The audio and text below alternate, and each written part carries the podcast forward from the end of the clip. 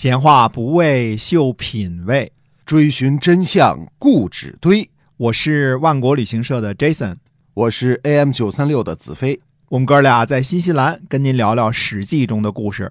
各位亲爱的听友们，大家好，欢迎您继续收听我们的节目，是由新西兰万国旅行社的 Jason 为您讲的《史记》中的故事。那我们新西兰万国旅行社呢，是新西兰的本土企业，已经有二十二年的历史了啊，是一家良心企业。那么您可以搜索一下我们的公众号“新西兰万国旅行社”。那么我们今天呢，继续书接上文，跟您讲《史记》中的故事。嗯，是的。那么上次呢，讲到齐国和鲁国呢，在柯这个地方的会盟。这个柯呢，就是一个呃木一个可这个柯啊。那么呃，在《史记》当中呢，还有一段记载，这里呢被称作曹沫。那么人说呢，曹沫就是曹刿，这个沫是泡沫的沫啊，这个刿呢是一个呃碎一个利刀。那么提起曹沫呢，历史上是大大的有名。曹沫先生呢，带着鲁国的军队，这是《史记》当中说的啊。总结说，带着鲁国的军队和齐国开战，第一战打输了啊，丧失国土；第二战打输了呃，丧失国土；第三战打输了。丧失国土，连输三战。对，鲁国总共也没多大地儿啊。据说呢，三战丢失了九百里的土地。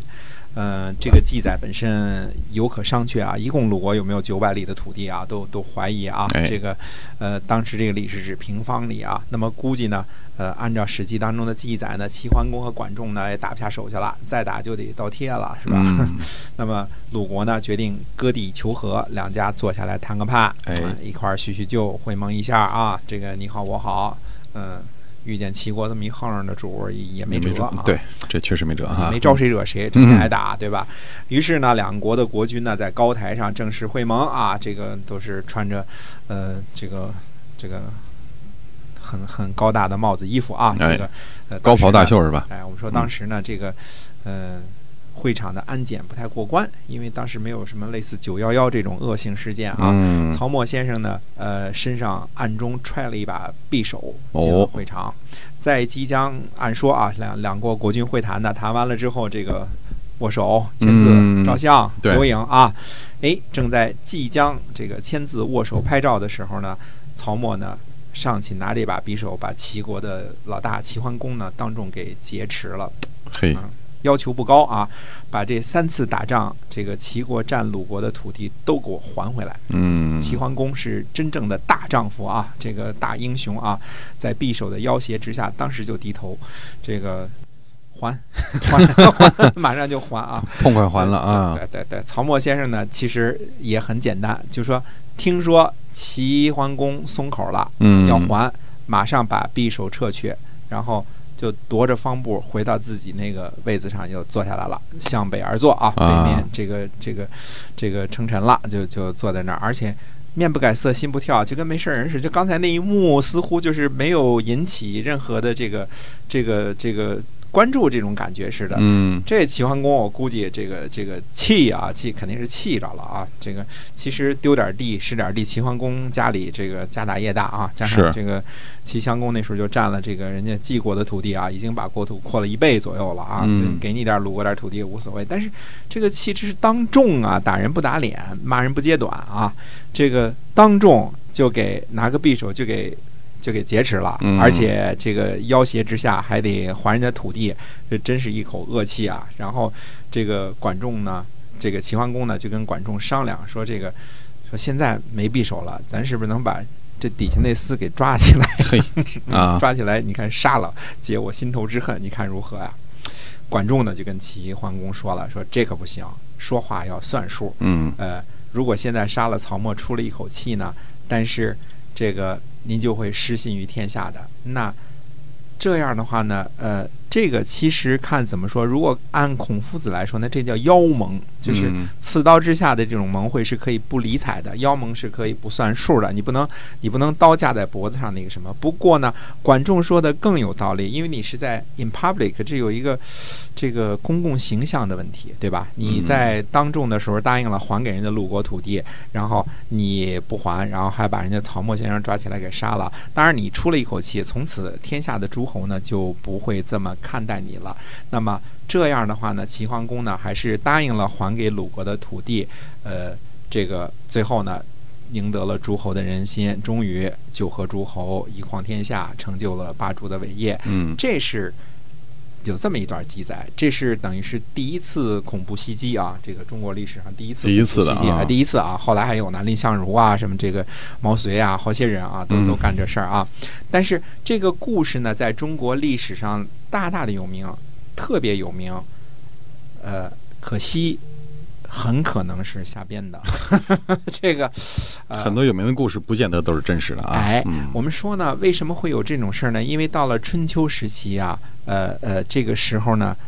记载历史还是非常的正式的，这个嗯记载历史是专门这么一个职业叫史官的，对吧？像鲁国的历史，呃，孔夫子依据鲁国的历史记载呢，那就写出了这个《春秋》《春秋经》啊。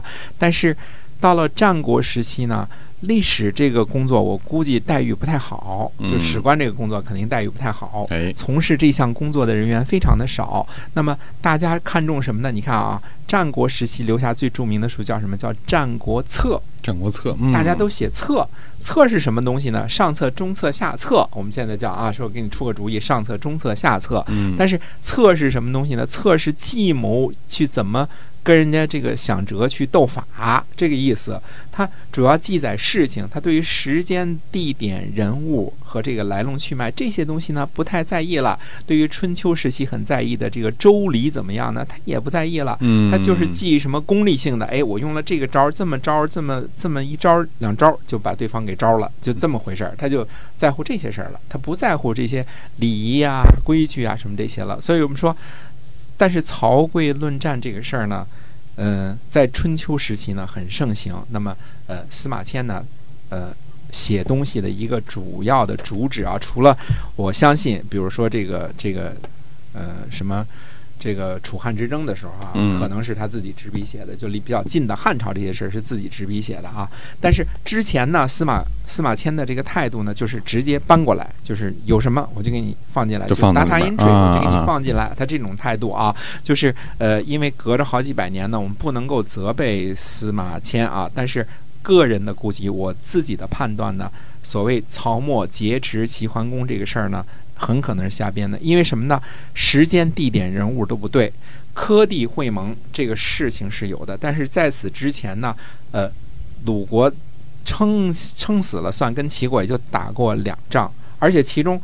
这个长硕之战还是打赢了的，那没有嗯割地赔款的事儿啊，对吧？他他不可能，呃，是打输过一次，但是在此之前就没有什么其他战争的记载，所以哪里来的三次战争，每次割地赔款，一次赔九百里地，这么这么一回事儿就没有？何况鲁国有多大点儿，能赔得起九百里吗？这是另外一回事儿啊。嗯难说，嗯哎啊、那再有呢，这个这个事情呢，就是说，呃，太过传奇性了，又没有具体的时间、地点、人物记载，其他的史籍上也都没有记载，所以我们姑且认为，如果是这个事情如此之重要的话，按道理来说，鲁国的史记不可能不记载。如果鲁国的史记记载了之后，那孔夫子一定会把它写在《春秋经》里边，因为他在什么地方会盟，嗯会盟是谁迟到了，迟到了之后什么样的处理，这都写下来。如果说真是在这个会盟科地会盟当中，那么呃呃。鲁国国君手下的这个曹沫，这个鲁庄公手下的曹沫拿把匕首把齐桓公给劫持了，把盟主给劫持了。这个事儿，孔夫子都不记载，不写在《春秋经》里，这个事儿说不过去，嗯，对吧？嗯，那么嗯这个事儿呢，呃，我个人判断呢，应该是呃战国时候的好事者给写的。那写的呢，呃这个这个这个故事呢，写的很精彩，而且呢，呃，他一看呢，就是为了表彰什么？表彰管仲和齐桓公啊！你看，即便是妖盟之下啊，我们也是这个说话算数的，这个说赔地就赔地，为了自己的这个诺言呢，不会呃有什么呃说话不算数的事儿啊。呃，等于说说明齐桓公呢是个讲信用的人，管仲呢是个有本事的人，也不过就为这点事儿了。想想看，司马迁写这段记录这段的时候，距离真正的齐桓公时代差不多将近，嗯、六七百年了。嗯啊，六七百年了，那六七百年的事儿呢，呃，把它那个什么一下呢，这是有可能的。呃，当然，我们很多的史书呢被秦始皇同学烧了，呃，剩下的呢又被项羽烧了一回嘿，呃，连连年战乱啊，嗯这竹简呢可能拉撕不下来。嗯，这个呃曹沫劫持齐桓公的说法呢，我们孤往存疑，个人认为是战国时候瞎编的。那我们下回呢，呃，要按下齐桓公这边的事情呢不表，再说说当时其他国家的事情。那么回头呢，先说说郑国的事情，到底郑国又有什么事情跟大家说呢？哎，那我们下回接着说。哎，是的，今天的节目呢就暂时跟您说再见了，感谢您的收听，希望您分享给您身边的朋友，我们下次再见。